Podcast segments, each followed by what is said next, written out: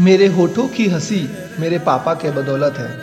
मेरे आँखों में खुशी मेरे पापा के बदौलत है। पापा किसी खुदा से कम नहीं, क्योंकि मेरे ज़िंदगी की सारी खुशी मेरे पापा के बदौलत है। पिता, पापा, घर का एक ऐसा सदस्य, जिसके बारे में ना ही बॉलीवुड ने कुछ खास दिखाया है और ना ही कभी हमने ज़्यादा बात की है। क्यों ना आज अपने डैड, अपने पापा, अपने पिता को ज़रा बताए कि वो अपने लिए कितने मायने रखते हैं या हम उनसे कितना प्यार करते हैं। दोस्तों, अगर परिवार एक बिल्डिंग है तो पिता बिल्डिंग की नींव है। अगर परिवार एक गाड़ी है तो पिता उस गाड़ी का इंजन। अगर परिवार एक शरीर है तो पिता शरीर की रीढ़ की हड्डी, जिसका इंपॉर्टेंस दिखाई तो नहीं देता, पर अगर ना हो तो दोस्तों, एक आदमी ठीक से खड़ा नहीं हो सकता।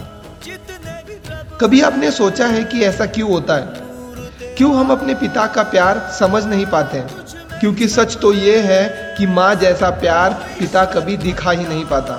क्योंकि माँ के आंसुओं के आगे पिता के दिल का दर्द कभी हम देख ही नहीं पाते माँ के पल्लू के आगे पिता का वो हाथ जो हर समय अपने सर पर था, वो हम कभी देख ही नहीं पाए। याद करो दोस्तों, सड़क पर चलते चलते अगर किसी पत्थर से ठोकर लग जाए तो माँ की याद आती है। पर अगर आपके सामने एक तेज रफ्तार ट्रक आके अचानक से रुक जाए तो मुँह से निकलेगा, बाप रे बाप। क्योंकि दोस्तों, ज़िंदगी की हर छोटी सी छोटी परेशानी में माँ की याद आती है और हर बड़े मुश्किल में पिता की। हर रोज सुबह जल्दी उठकर टिफ़िन बनाने वाली माँ तो हमें समझ गई, पर उसी घर का राशन पानी भरने के लिए देर रात को लौटने वाले पिता को हम कभी समझ ही नहीं पाए।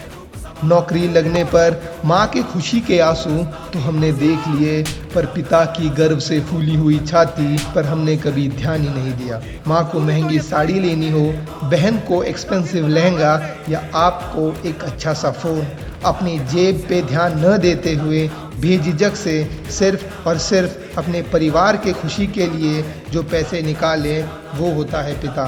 21 साल जिस बेटी को उसने फूल की तरह संभाला, उस बेटी के विदाई के दिन मन दुख से भरे होने के बावजूद चेहरे पर मुस्कान रखने की कोशिश करने वाला सिर्फ़ एक पिता होता है। अपने बेटे को अच्छे कॉलेज में एडमिशन मिले और उसका खर्च उठाने के लिए दिन रात मेहनत करने वाला सिर्फ़ और सिर्फ़ एक पिता होता है। आप हमारे दिल में हो हमारे तन मन हमारे रूह में हो। सब जगह हो बाबा